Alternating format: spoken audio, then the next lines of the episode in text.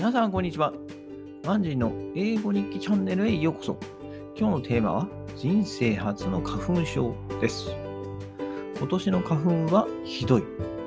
There's a lot of pollen in the air this season. 今まで花粉症はほとんど症状が出ていなかったが、今年は目がかゆく、鼻水も出るので、花粉症の薬をもらいに行った。I didn't think that my hay fever was as bad as as before, but I had to go to the doctor to get the prescription because my nose ran and my eyes were itchy. 目薬と一緒に飲み薬を処方してもらった。The doctor prescribed medicine and eye drops. すると、飲み薬は朝晩の食事の後に2回と書いてあった。